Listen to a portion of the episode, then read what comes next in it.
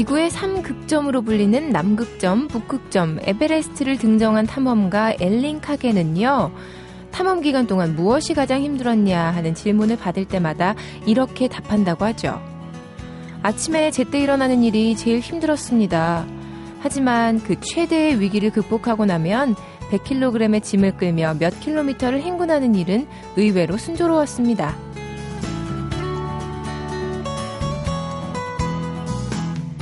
아침에 몸을 일으키는 일이 제일 힘들었다는 엘린 카게의 말은 일상의 기본을 지키는 일, 하루의 시작을 견디는 일이 그만큼 어렵다는 의미 아닐까요? 그리고 이걸 바꿔 말하면요. 세상과 맞서는 가장 든든하고 본질적인 힘은 아침에 일어나는 그 순간부터 시작된다는 뜻이기도 하겠죠. 아침에 일어날 때 정말 죽을 것 같아도 막상 일어나고 나면 또 가뿐해지는 재생 능력이 우리에게 있습니다. 우리 안에 있는 그 놀라운 잠재력과 가능성, 오늘도 얼른 일어나 꺼내보셔야죠. 안녕하세요. 매거진 톡 서현진입니다.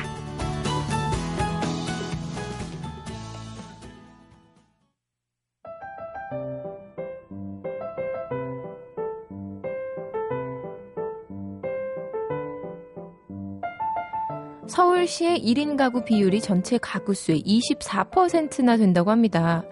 4명 중에 1명이 혼자 산다, 이런 얘기일 텐데, 혼자 사는 사람들 중에는 뭐 적막한 게 싫어서 저처럼 TV나 라디오를 켜두는 경우가 많다고 하죠. 토요일 아침에 적막함을 와장창 깨드릴게요. 트렌드톡. 오늘도 시내21 이다혜 기자와 함께 합니다. 안녕하세요. 안녕하세요. 이다혜 기자도 1인 가구 대표 주자 아닌가요? 대표주자! 대표, 대표는 아닌데 주자는 맞는 것 같아요. 여기 대표 주자 하나 추가요. 오늘 트렌드 톡은 어떤 이야기로 우리 한번 시작해 볼까요? 어, 요즘 길고양이가 참 많죠. 아, 엄청나죠. 네. 운전하고 가다가도 깜짝깜짝 놀라요. 그렇죠. 그 이야기 해볼까 하는데요. 일단, 어, 이 길고양이 이야기를 하기 위해서는 2012년 말 즈음부터 이야기를 시작을 해야 될 것 같습니다. 네. 당시에 이제 추위와 눈, 비를 피해서 지하실로 모여드는 고양이들이 시끄럽게 울기도 하고 배설물 음. 문제도 있고 게다가 주민이 버린 음식물 쓰레기 봉투를 이렇게 뜯는 행동 때문에 피해가 크다면서 고양이들이 드나드는 아파트 지하실 출입 문을 잠근 일이 있었습니다. 어, 강남의 한 아파트였죠? 네. 근데 이제 반년쯤 지난 뒤인 작년 6월에 또 이런 식으로 이제 길고양이 민원이 끊이지 않으니까 관리사무소가 지하실에 쇠창살을 달았던 거예요. 못 들어가게? 그렇죠. 못 들어가고 못 나오는 거죠. 그러면서 지하실에 갇힌 길고양이들이 며칠 후에 굶어 죽은 채로 발견된 아, 거예요. 세상에나. 그러면서 이제 서울시와 강남구청 동물보호단체 등의 이 사실을 알리면서 길고양이를 보호해야 된다는 주민, 그다음에 반대하는 주민 사이에 충돌로 번졌습니다. 결과적으로는 이제 그 지하실 출입문에 고양이들이 다닐 수 있는 출, 그러니까 출입구를 하나 만들어줬는데, 네. 최근에 다시 이제 한 아파트에서 대규모 지하실 지하실 연막 소독을 한다 라고 하면서 이제 연막 소독을 하기 위해서는 지하실을 잠그고 2시간 동안 소독을 해야 되는 거죠. 그러면 네. 이 고양이들이 질식사할 수가 있다라고 하면서 또 이제 일단락은 됐는데 이제 이런 문제가 반복해서 굉장히 잦은 빈도로 생겨나고 있는 거예요. 그래서 네. 어 이제는 길고양이 문제를 좀 더 좀 본질적인 것부터 생각해봐야 되는 시점 아닌가 생각을 하는 거죠. 음, 그러면 그 고양이들이 지하실에서 아직도 살고 있는 건가요? 살고 있는 곳들이 굉장히 많죠. 특히나 겨울 같은 경우는 추우니까 뭐. 예, 그렇죠. 근데 요즘에 보면은 굉장히 그 유명한 어, 만화가 분도 그렇고 네. 그 SNS 상에서 캣맘 네. 뭐 이러면서 길고양이를 돌보는 분들이 있더라고요. 네. 깡통 같은 거 이렇게 그렇죠. 참치 이런 거 해놓고 갖고 다녀요. 가방 음. 안에 이제 간식이나 간단하게 이제 캔으로 된 그런 뭐 식사를 할 수 있는 그런 것들을 갖고 다니면서 길에서 이제 혼자 있는 길냥이들을 보면 그 먹을 걸 주는 거죠. 그런 사람들 이제 캔맘 고양이 엄마가 되는 거죠. 근데 이제 이 캔맘들이 고양이들한테 먹이를 주는 걸로 시작을 했는데 최근에는 중성화 수술 시켜주고 있고 이런 일 굉장히 많이 나서고 있는데 또 문제는 뭐냐면 이렇게 캣맘들이 이를테면 길을 가다가 우연히 만난 고양이한테 그렇게 해주기도 하지만 대개의 네. 경우는 자기 집 근처에 사는 길냥이들이 보이면 음. 항상 이제 이를테면 문 집 현관 앞에 놔두는 거예요. 그러니까 작게 음. 이렇게 뭐 물 마시는 거랑 접시 같은 걸 놓고 거기다 식사를 주는 거죠. 그러면 와서 먹어라 이렇게요. 네. 그럼 매일 이제 일정 시간에 고양이들이 와서 이제 식사를 하고 가는 경우도 있는데 그러면 이 일을 하는 이 캣맘들은 굉장히 선의해서 하는 행동이지만 그 인근 주민들은 고양이가 이제 주기적으로 와서 식사만 하는 게 아니라 울기도 하고 그러면서 어, 이런 쓰레기 봉투를 뭐 어지럽히거나 이런 일이 많이 생기고 있다. 짝짓기 그러니까, 같은 것도 하고 하겠네요. 그렇죠. 예, 그러니까 음. 어, 이렇게 고양이한테 주지 마라. 음. 라고 하면서 싸움이 되기도 하는 거예요. 그러면서 네. 2012년 7월에 인천에서 있었던 굉장히 유명한 사건이 있었죠. 길고양이에게 먹이를 준다는 이유로 같은 아파트 주민을 폭행한 50대 남성이 구속된 적도 있습니다. 아. 참 이게 보면은요, 모르겠어요. 다들 생각이 다르니까. 네, 그렇죠. 뭐 누가 옳다 누가 그르다라고 얘기하기도 참 민감한 네. 문제입니다. 근데 이 길고양이들이 언제부턴가 굉장히 많아진 것 같은 느낌을 받았는데 네. 원인이 뾰족히 있을까요? 일단 제일 크게는 1970년대 즈음부터 현대화 과정에서 대도시와 다세대 가구 밀집 지역이 많이 생기면서 골목에 음식물 쓰레기를 버리잖아요. 네. 밖에 그러니까, 내놓죠. 네. 음. 그러니까 이제 길에서 살아가는 고양이들이 먹고 살 수 있는 안정적인 환경이 생겼다라는 게 한 가지 원인이고 또 한 가지는 뭐냐면 제가 굉장히 많이 보는 사례 중에 하나인데 그냥 호기심 때문에 네. 그러니까 이 고양이 강아지가 하나의 생명이라는 생각을 해야 되는데 음. 그냥 호기심 때문에 키웠다가 쉽게 버리는 경우가 너무 많아진 거예요. 그게 문제네요. 특히나 이제 고양이 같은 경우는 뭐 일단 만화가들이 아까도 말씀하셨지만 음. 이제 뭐 굉장히 좋아해서 만화를 뭐 고양이에 대한 만화를 그리기도 하고 네. 이제 그러면서 남들이 키우는 거 보니까 좋아 보이는 거예요. 특히나 이제 혼자 사는 뭐 대학생들도 많이 그렇고 한번 키워볼까라고 생각해서 이제 새끼 고양이를 드리는 거죠. 그런 다음에 고양이나 강아지나 마찬가지입니다만 크잖아요. 그러면 옛날에 조금 했을 때 귀여운 맛이 없어진다고 생각하는 거예요. 그리고 애 하나 키우는 거랑 똑같잖아요. 그렇죠. 이제 그러면서 이제 크고 나면 예쁘지 않다고 버리는 경우도 있고, 아, 그리고 뭐 남자친구나 여자친구가 생겼는데 그 친구가 싫어한다. 방해된다. 예, 방해된다라고 해서 버리는 경우도 있고, 그리고 특히나 결혼을 하거나 이제 아이를 낳거나 하는 음. 경우에 고양이 키우던 고양이를 유기하는 경우가 굉장히 많아지는 거죠. 그러면서 아유, 이 하나의 생명을 드린다는 게 사실 계속해서 이 죽을 때까지 같이 지낸다는 그런 책임의식을 갖지 않고 단순히 잠깐 예쁘니까 라고 생각하고 드리는 것도 이런 추세를 좀 더 가속화시키는 원인 중에 하나인 것 같아요. 앞으로 어떻게 해야 될까요? 길고양이 문제. 이 지금 상황으로는 사실 뾰족하게 이거다라는 방법이 없는 상황이에요. 그렇기 때문에 어떻게 하면 모두가 만족할 수 있는 방법에 가장 가깝게 해결책을 찾을 수 있을 것인가에 대해서 좀 의견을 모아야 될 텐데 일단 서울시 같은 경우는 길고양이 중성화 사업에 시민의 힘을 빌리기로 했습니다. 이 사업은 2008년부터 쭉 해왔는데 이전에는 그냥 관 주도로 실행을 해왔다면 이제부터는 이 캣맘들이 워낙 고양이를 잘 돌보기도 하고 그러니까 한번 같이 힘을 보태서 해보면 좀 더 효과가 있지 않을까라고 해서 어, 이런 길고양이 중성화 사업도 좀 더 활발하게 하고 있고요. 네. 아마 이런 것들이 같이 진행이 되면서 어떻게 보면 일본에 있는 뭐 어떤 작은 섬에서는 아예 섬 색깔 자체를 이렇게 고양이들이 많은 섬 음. 이렇게 해서 돌보기도 잘 돌보고 그리고 관광 오는 사람들에게도 굉장히 특색 있는 재밌네요. 추억을 선사하는 경우도 있는 거죠. 그래서 이런 방법들도 한번 같이 생각을 해봐야 될 것 같습니다. 아, 고양이 문제 그냥 무조건 그냥 아, 이게 맞다, 이게 틀리다 이렇게 생각할 게 아니라 네. 저는 그냥 지금 갑자기 드는 생각이 아까 80년대, 70년대 그때부터 음식물 쓰레기 밖에 버리는 그렇죠. 그것 때문에 그렇다고 하셨잖아요. 그런 부분의 제도적인 개선을 어떻게 좀 이뤄보면 어떨까라는 네. 생각도 들고요. 참 여러 가지가 같이 네. 얽혀 있는 문제인 것 같아요. 자, 그리고 또 제2의 아이러브 스쿨 열풍이 불고 있다고요? 네, 그렇습니다. 아니, 저는 왜 몰랐죠? 어, 난, 너무 바쁘게 사시는 거 아니에요?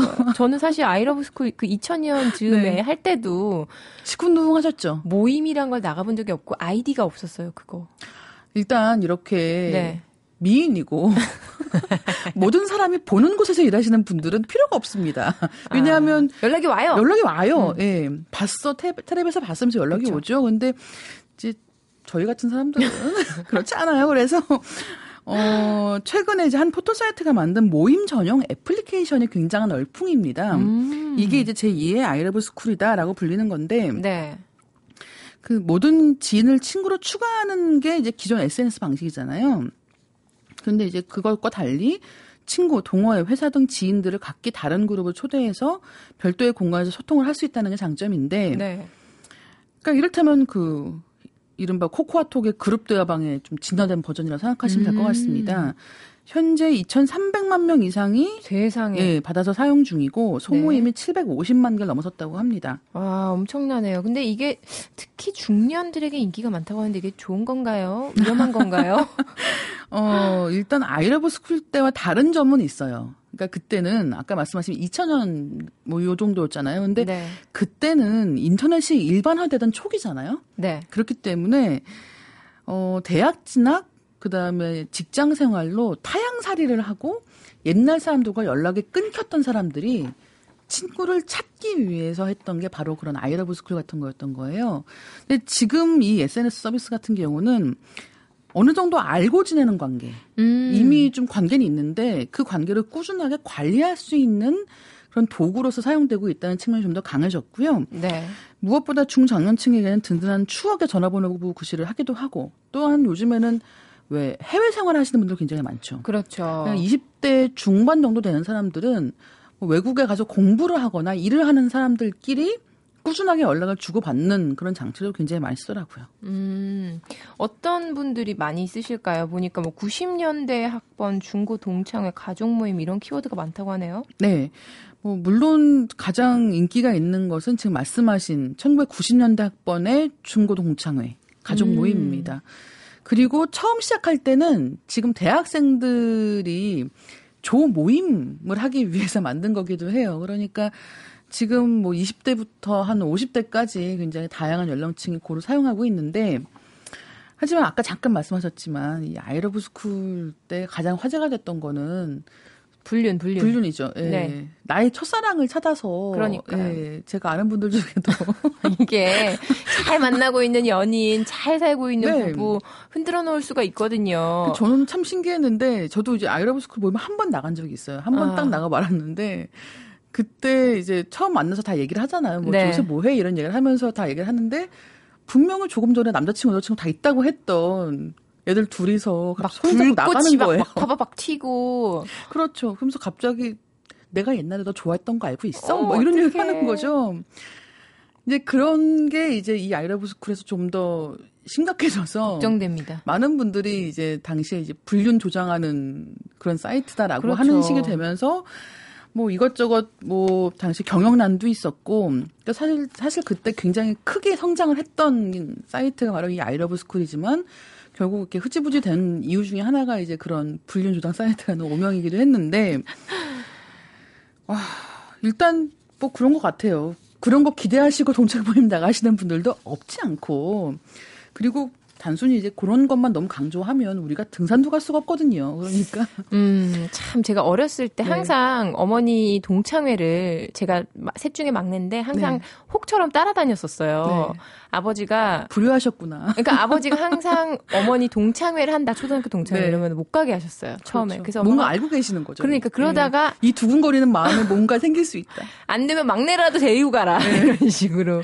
엄마라는 걸 잊지 마라. 그러니까 왜 그랬는지 아, 알겠네요. 이 뭐 제2의 아이러브 스쿨 아무튼 이제 좋은 면만 잘 네. 발전시켜서 정말 또 추억은 방울방울 우리 또 추억 먹고 살잖아요. 그렇죠. 그렇게 좀 됐으면 좋겠습니다. 트렌드톡 오늘도 재밌었고요. 다음 주에도 재밌는 소식 많이 갖고 오세요. 네. 지금까지 씨네21 이다혜 기자와 함께했습니다. 고맙습니다. 감사합니다. MBC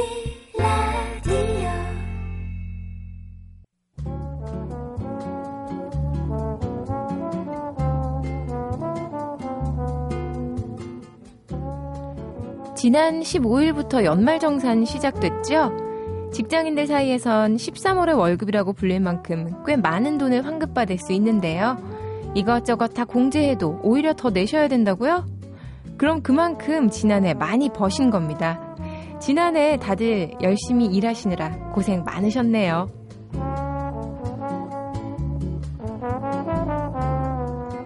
저는 연말정산 할 때마다 지난 한 해를 그리고 제 주변을 한 번씩 돌아보게 되더라고요. 내가 이렇게 많은 돈을 썼다니. 신용카드 1년 총액을 보며 반성하기도 하고요. 의료비가 들었던 해는 건강해야겠다는 다짐도 하게 됩니다. 또 부양가족 유무로 공제되는 항목을 체크할 때는요. 가족에 대해서도 새삼 헤아려 보게 되던데요. 여러분은 연말정산하면서 무엇을 돌아보셨나요? 제가 좋아하는 듀스 노래네요. 나를 돌아봐.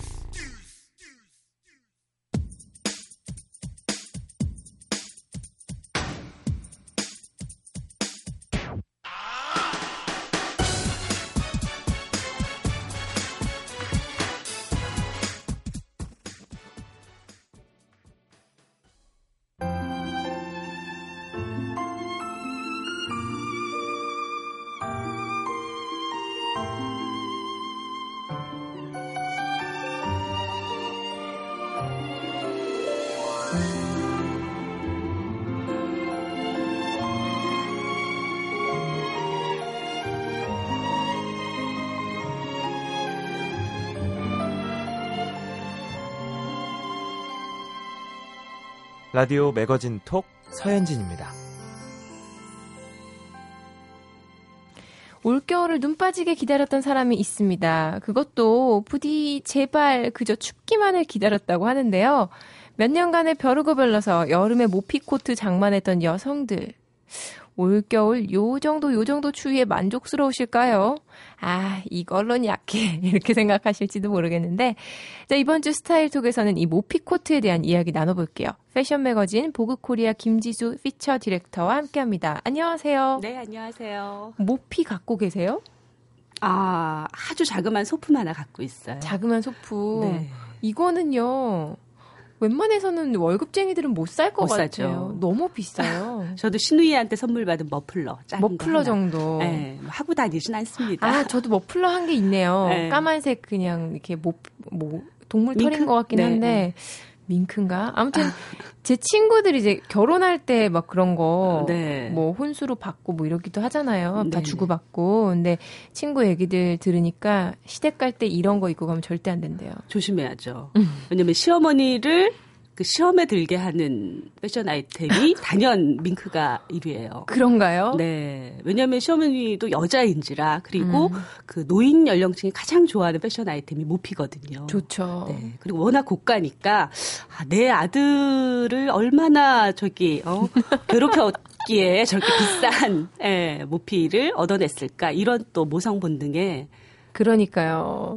그래 아유 정말 너무 뭐랄까 좀 사치스러워 보이기도 하고 그럴 것 같아요. 젊은 사람들이 이런 거 하고 다니면. 그렇죠. 근데 모르겠습니다. 요즘에는 뭐 백화점 한 귀퉁이에서도 항상 모피 제품들, 옷들 가득 음. 쌓아놓고 뭐 60% 세일합니다. 뭐 이런 것도 많고요. 그렇죠. 네. 그래도 천만 원이 훌쩍 넘고. 가격대가 좀 다양해진 편이죠. 네. 네. 그 중저가 스파 브랜드에서 뭐 후드 점퍼처럼 좀 캐주얼한 음. 것들이 많이 나오고 있는데요. 어쨌든 간에 저희가 뭐 모피 코트라고 하면 그 결혼할 때 예, 시어머니한테 예단으로 드리고 음. 또 그걸 받은 시어머니가 아, 이번에 혼사 잘 치렀다. 음. 어깨가 으쓱해지는 그런 상품으로 네, 생각될 만큼이나 사치품이죠. 네. 갑자기 어깨가 무거워지네요. 난, 난 얼마를 저금해야 하는 걸까?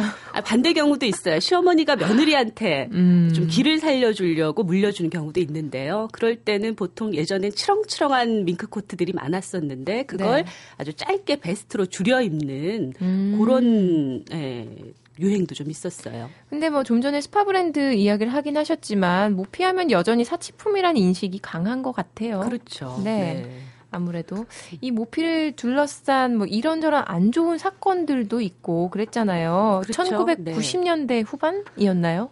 IMF 시절이었었죠. 97년. 네. 네 8년. 그즈음에 어떤 그 정부 고위 관료의 부인이 네. 로비용으로 모피 코트를 받은 사건이 있었었죠. 아. 네, 당시에 뭐 그것 때문에 청문회도 열리고 모피 스캔들이라고 굉장히 크게 일어났었는데요. 그때 제가 고등학생이어가지고 저는 네. 그게 옷 옷로비 사건으로 그렇죠. 이제 항상 네. 뉴스에 나오긴 했는데 그게 모피였군요. 모피였었죠.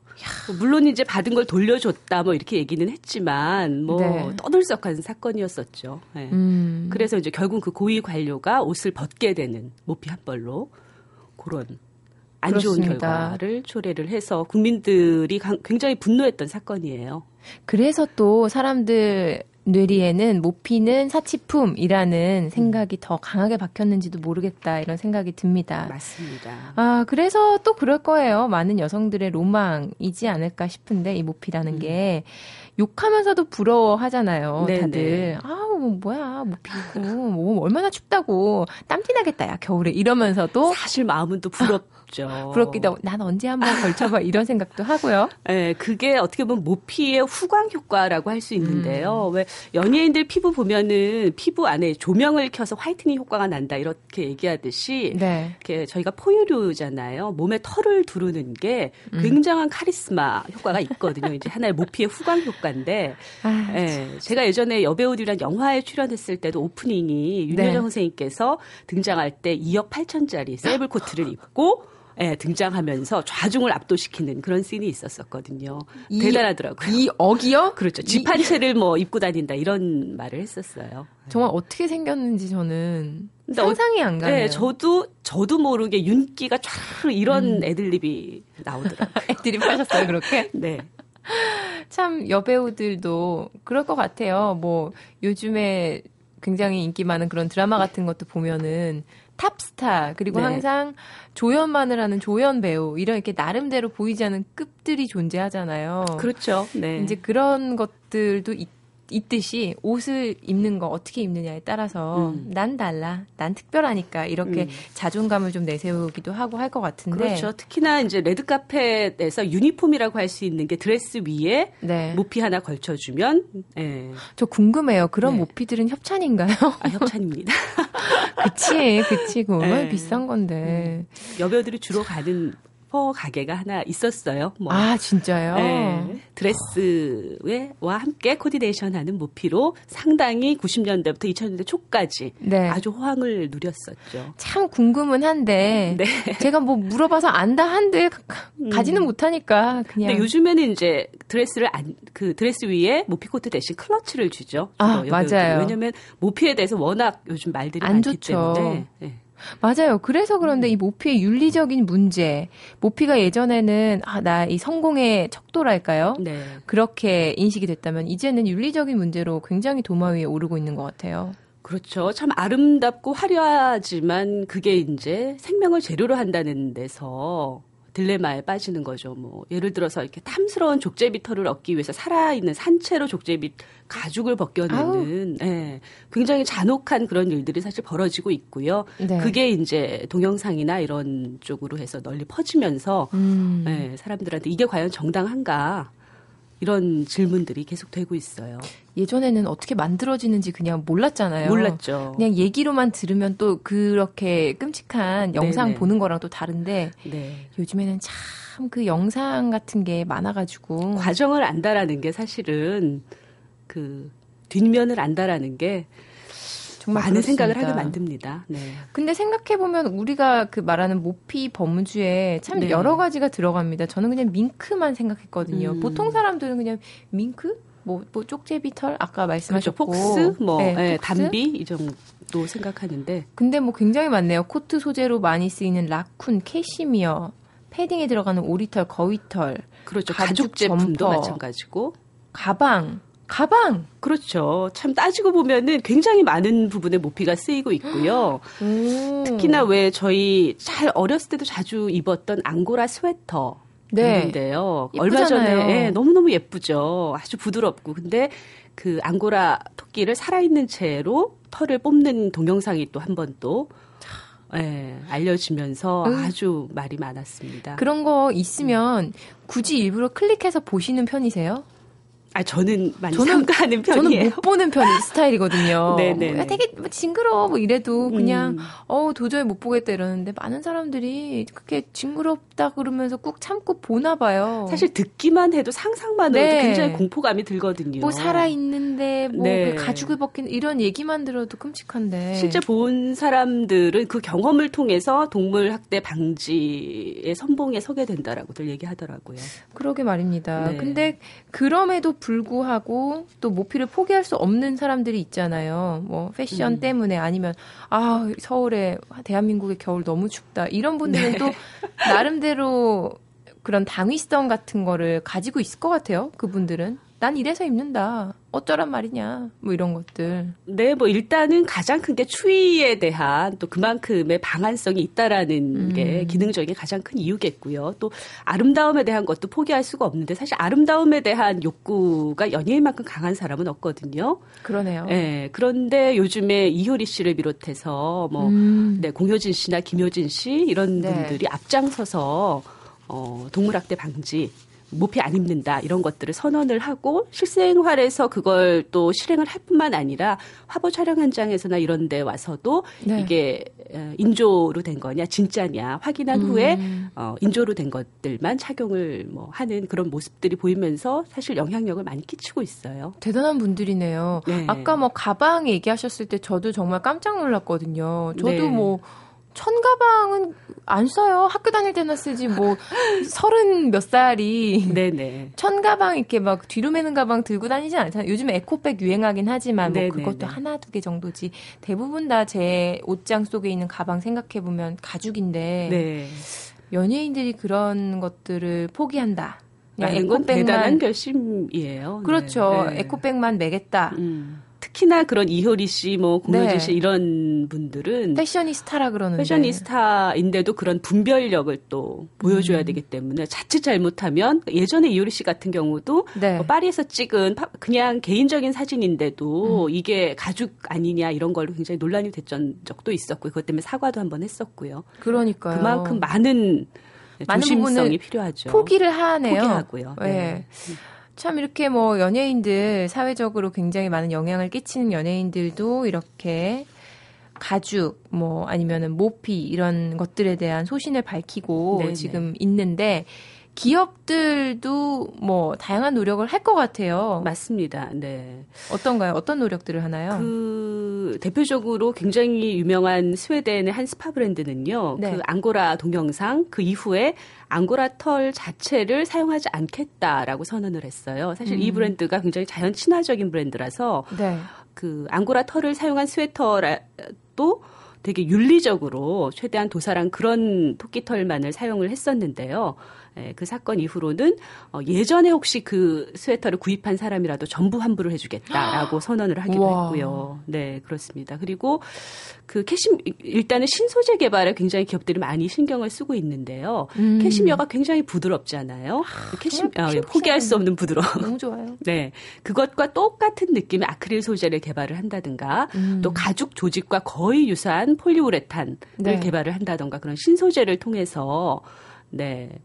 예, 그 대체를 많이 하고 있죠. 그래서 그, fake fur라고 아. 주로 이야기를 하는데 fake 네. fur라는 말이 뭐 사실은 그 real fur에 대한 어떤 서브컬처랄까 이런 대안으로 나오다가 요즘엔 eco fur라고 해서 네. 환경을 생각을 하면 아름다우면서도 이렇게 대체 가능한 상품들이 있다라고 기업들이 굉장히 그쪽에 포커스를 맞추고 있어요. 음, 그래서 그런지 진짜 요즘에 네. 캐시미어 얘기하셨잖아요. 네네. 네. 캐시미어인 줄 알고 어머 너무 부드러워 이랬는데 보면 폴리우레탄 뭐 아크릴, 아크릴, 네. 아크릴. 그런데 이제 그거에 어, 너무 아쉬워하시면 안 됩니다. 맞아요, 네. 맞아요. 네. 그리고 또 아주 이거는 어떻게 보면 극도의 럭셔리로 가기도 하는데요. 네. 네, 그 털을 뽑거나 동물에게 직 그 인위적으로 채취하지 않고 동물이 흘린 털을 음. 네, 사용하기도 하거든요. 어머, 털 흘려봤자면 얼마나 흘리겠어요, 걔네들이. 아, 네, 그 비쿠냐라고 하는 남아의 일종인 네. 그런 동물이 있는데요. 안데스산에 서식을 하는데 거기에서 이제 자연 방목을 하잖아요. 네. 그럴 때 이제 나무 덩쿨을 심어놓고 비쿠냐가 거기에 이렇게 지나갔을 때 자연스럽게 빠진 털만 빠진 그 털을 사용해서 이제 제품을 만드는데요. 사실 그래서 굉장히 고가 예요. 제가 가격을 좀 알아봤는데 양말 네. 한 켤레가 125만 원. 아니 그렇겠네요. 생각해 보면은 네. 진짜 그거랑 똑같잖아요. 사람이 머리카락 흘리는 거 그 머리카락 다 모아서 그렇죠. 양말 만들고 옷 네. 만드는 거랑 똑같은데. 네, 그리고 스웨터 한 벌이 3,450만 원이더라고요. 세상에. 네, 그래서 저희가 가까이 할 수 없는 사실 음. 더 머나먼 럭셔리가 되는 또 그런 또 딜레마 가 있더라고요. 차, 정말 네. 세상에 제가 모르는 다양한 세상이 있네요. 그런 이야기를 들어보면. 그렇습니다. 윤리적으로 동물의 가죽과 털을 얻는 방법, 뭐 방금 말씀하셨지만 네네. 그렇게 너무 극도의 럭셔리로 가지 않고 네네네. 좀 우리 보통 사람들이 이해할 수 있을 정도의 범위에서 뭐 없을까요? 그런 정도의 범위라면은 인도적인 도살이라고 음. 해서 동물복지협회 사람들이 이야기하기에는 이제 웰빙이 불가능하다면 네. 웰 엔딩을 하라라고 이야기를 하거든요. 음, 웰 엔딩도 중요하죠. 네, 그래서 인도적으로 살아있을 때에 오리나 거위 깃털을 뽑지 않고 네, 뭐 가스총이나 이런 걸로 네. 네, 인도적인 도살 이후에 털을 뽑는다거나 그리고 뭐 그 멸종위기 동물은 제외를 시킨다거나 뭐 이런 쪽으로 해서 굉장히 그 여러 가지 가이드라인을 통해서 얻고 있죠. 이런 움직임들 보면서 네. 김지수 기자님은 어떠세요? 패션계에서 굉장히 뭔가 윤리적이어야 한다. 패션 음. 위에 윤리를 이렇게 놓고 있잖아요. 네, 네, 네. 어떤가요? 저는 개인적으로는 그 쇼윈도에 이렇게 막 모피가 걸쳐져 있는 걸 보면요. 그 프란시스 베이컨이라고 미국 현대 화가의 말이 생각나는데 우리는 모두 미래의 시체다. 뭐 이런 예, 그런 약간의 허무한 생각이 들, 와닿네요. 예, 들죠. 근데 어쨌든 패션계가 그 사실은 모피 춘추 전국 시대를 만든 장본인이에요. 예. 음. 그리고 이제 그 나이 드신 노인분들이 좋아하던 모피를 그 트렌드의 중심에 올려놓으면서 많은 사람들에게 욕망을 부추겼고 그걸 통해서 욕망이 많아지면서 과도하게 정말 이게 산업이 되면서 동물이 더 불가피하게 더 많은 희생을 치르게 만들었는데 이제는 그런 자정에서도 앞장서야 되지 않을까 싶습니다. 그래서 신소재 개발을 한다든지 그리고 인도적인 도사를 하는 것들을 계속 감시하는데 패션계도 앞장서야 되지 않을까 그런 생각들을 합니다. 아 정말 뭐 아름다운 게 가장 중요한 연예인들이 네. 그런 노력을 하는 이야기 오늘 해주셨잖아요. 네네. 네. 반성하게 되네요. 연예인도 아니면서 그렇게까지 안 예뻐도 되는데 굳이 네. 모피 모피 이렇게 노래 부를 필요는 없지 않을까. 사실 저도 정말 추울 때는 아 진짜 돈 모아가지고 모피라도 하나 사갖고 좀 입고 다닐까 이런 생각이 들 때도 그렇죠. 있거든요. 네. 그래서 네. 공효진 씨가 그런 말 하더라고요. 네, 정말 음. 그 욕망을 버리기가 힘들어서 네. 네. 한번 샀다. 음. 네. 근데 어떻게 했대요? 조심하겠다. 어머 솔직하다. 굉장히 인간적이네요. 이제 모델들 같은 경우도 네. 어, 나오미 캠벨이 그랬죠. 정말 그 PTA 동물 그 보호협회 회원들하고 같이 모피 반대 운동을 외치다가 결국은 모피 속으로 알몸을 집어넣는 음. 네, 그런 반대급부의 행동을 그래서 신념이 에라 모르겠다 예, 이러면서 아무리 신념이 막 이렇게 처음엔 내세웠지만 자기 욕망에 굴복하기도 하는 그런 게 되게 인간적인 모습으로 보이기도 하고 맞아요. 예, 그만큼 많은 노력이 필요한 것 같아요. 근데 노력을 한다는 거 그 노력의 끈을 놓지 않는다는 게 가장 네, 중요한 것 같습니다. 네. 아, 1월 달 참 또 이렇게 다시 만나 뵀는데요. 매달 네. 오실 때마다 이 문장의 보그 김지수 기자님이 전해 주시잖아요. 네. 그 1월의 문장, 2월 뭐 그 달의 문장. 네네. 이번에는 어떤 문장으로 이 시간 마무리해 볼까요? 네, 이달에는 어쨌든 모피 이야기를 했으니 그것과 연관돼서 제인 구달이라는 네. 네, 동물을 정말 사랑하는 네, 그, 그 유인원의 친구인 그분이 하신 말씀입니다. 생명사랑 10개명에 나온 첫 번째 문장인데요. 우리가 동물사회의 일원이라는 것을 기뻐하자라는 문장이 참 아름답죠. 네. 음. 네. 이게 뭐 사회적 약자나 동물에 관한 문제가 그 해결책은 결국은 같다라고 생각해요. 역지사지거든요. 내가 만약 그런 처지에 있다고 가정하면 생명을 함부로 대할 수는 없지 않겠나. 네. 이걸 생각해 보는 문장이라고 해서 골라봤습니다. 아, 참 1월 달에도 이렇게 의미 있는 문장 갖고 오셔서 감사드리고요. 저도 네. 모피 오늘 주제로 이야기를 나눠 보니까 많은 생각을 하게 되네요. 네. 그냥 너무 나 예쁜 것만 생각했던 것 같아요. 예쁘고 싶어 뭐 이런 욕망만 생각했던 것 같은데 한 번쯤 브레이크를 걸 수 네. 있는 그런 역할이라도 한다면 좋겠죠. 맞아요. 네. 많이 많이 반성했습니다. 네. 스타일톡 이번 주는 모피에 대한 다양한 시선들 만나봤고요. 네. 패션 매거진 보그코리아 김지수 피처 디렉터와 함께했습니다. 다음 달에 뵙겠습니다. 네, 감사합니다.